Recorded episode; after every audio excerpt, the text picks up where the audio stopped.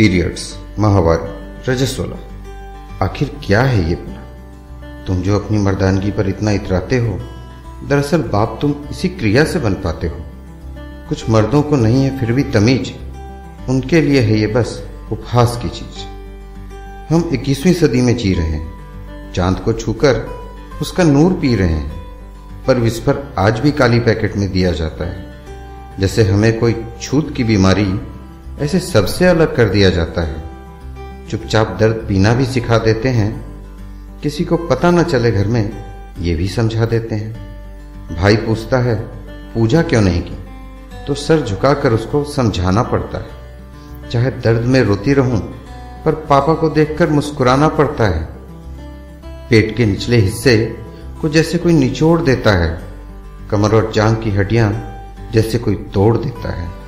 खून की रिश्ती बूंद के साथ तड़पती हूँ मैं, और जिसे तुमने नाम दे दिया क्रैप्स का, उसमें सोफे पर निढाल होकर सकती हूँ अब तुम पुरुष कहोगे, इसमें हमारी क्या गलती है? हमारा क्या दोष है? तो सुनो, तुमसे हमारी ना कोई शिकायत, ना कोई रोष है। बस जब तड़पे दर्द से तो मैं हूँ ना, ये एहसास करवा देना। गर्म पानी की बोतल लाकर तुम दर्द मिटा देना। जो लगे चाय की तलब तो एक कप चाय बना देना।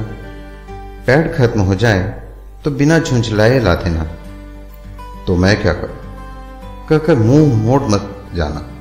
रेड अलर्ट लाल बत्ती जैसे शब्दों से मत चिढ़ाना।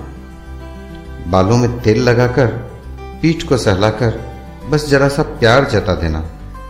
हम जो धर्म निभाते हैं महीने के सत्ताईस दिन, तुम सिर्फ़ तीन दिन ही निभा देना। भाइयों, लेखक का नाम तो नहीं पता, पर जिसने भी लिखा है, सर सलाम है आप। आपको ये पोस्ट कैसी लगी? अच्छा बुरा जो भी हो, जरा कमेंट्स में अपना फीडबैक देखकर बताएँ। धन्यवाद।